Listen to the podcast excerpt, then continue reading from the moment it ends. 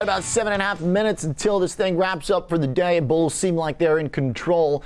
Let's get some picks on what to buy from Brian Barish, the CIO and president at Cambiar Investors.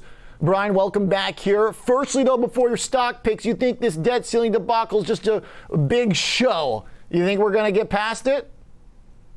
Yeah, this is uh, this is what you call a fake emergency, and it's, it's a lot of acting in, in theater. Boy, I hope so. Uh, on uh, it, it is. Uh, uh, the president is very powerful. He, he could solve this with some kind of executive order. We, we know the Democrats could resolve this on their own using uh, the reconciliation approach. McConnell seems to be willing to throw out some kind of olive branch. I, I have to think he's got a price associated with that. It, it, it's a silly thing, but we, we seem to like to do do this every couple of years, and, and here we are. Okay. All right, so in the meantime, let's talk stocks that you like. Uber first. I think this one's interesting because uh, the prices have been elevated, the drivers have been short, but the economy seems to be ready to bounce back after this Delta wave now that it's subsiding. Sounds like a decent long Uber thesis.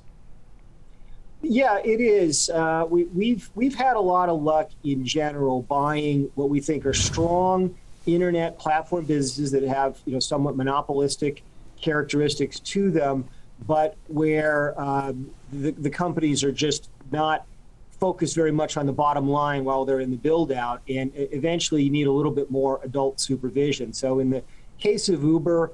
Uh, they got a new uh, CEO. This was back in, in, in 2019. He put them on a path to stop some of the science projects like flying taxis and, and, and rockets and uh, autonomous driving software and just focus on the core basically logistics business for transporting people, for transporting food, for transporting uh, goods. And, and that's really where they're very dominant. Um, this stock did very well earlier in the year as we were anticipating a full economic uh, recovery and a full COVID recovery. Obviously, that's got pushed out a little bit by, by Delta wave.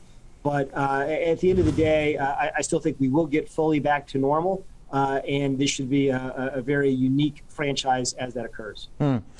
There's a constant uh, battle between this company and regulators, particularly in the state of California, of course. And, and the latest is that the companies uh, in this uh, sector, not just Uber, but Uber Eats, Grubhub, DoorDash, they're going to have to disclose hidden fees, give delivery workers all tips under this new law. Is there legislative risk in this business still after all these years?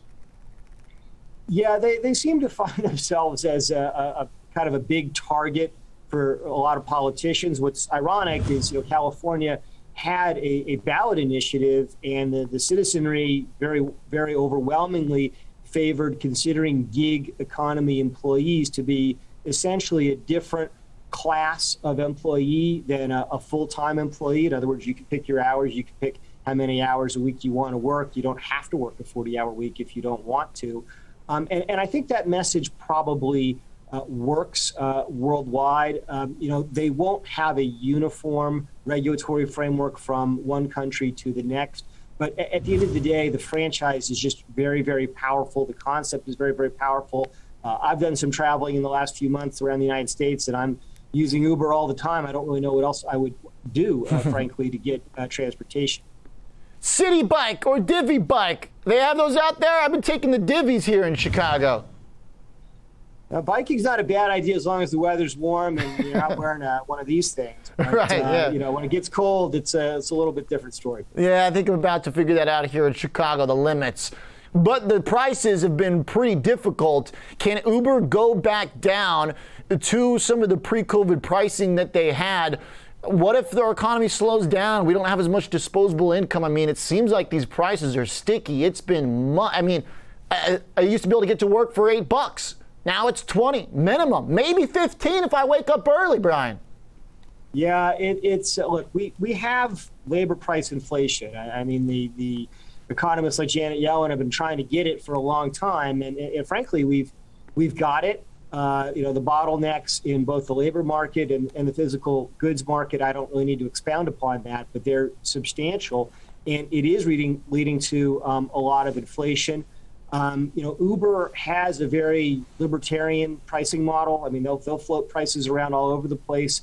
to keep demand and supply in balance, which obviously varies a lot by the time of the day and what city you are in and, and so forth. So uh, I think they'll get it right. The fact that you are paying $20 for an Uber uh, up from eight says that the service is very powerful. Okay. Hey, Brian, uh, uh, before I let you go, you also like Raytheon in the defense sector.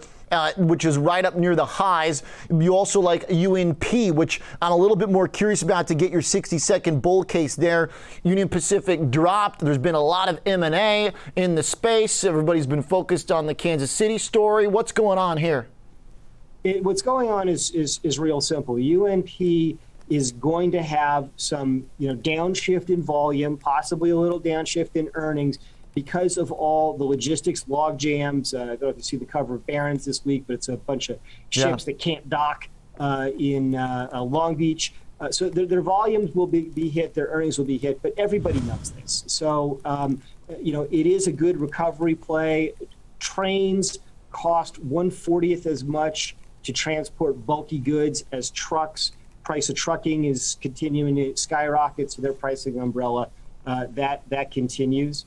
Uh, Raytheon, I think, is a slow lane pick for 2022. Okay. Um, you know, is this stock going to triple? No, but you can make a nice return, and, and I think you're in a, a pretty safe spot uh, with respect to um, both their commercial and their military division. Okay, I like that message. Brian, thanks for coming back here. Always thanks good to get the me. stock picks. Thank you, sir. Brian Barish joining us from Cambiar Investors, UNP, RTX, and Uber.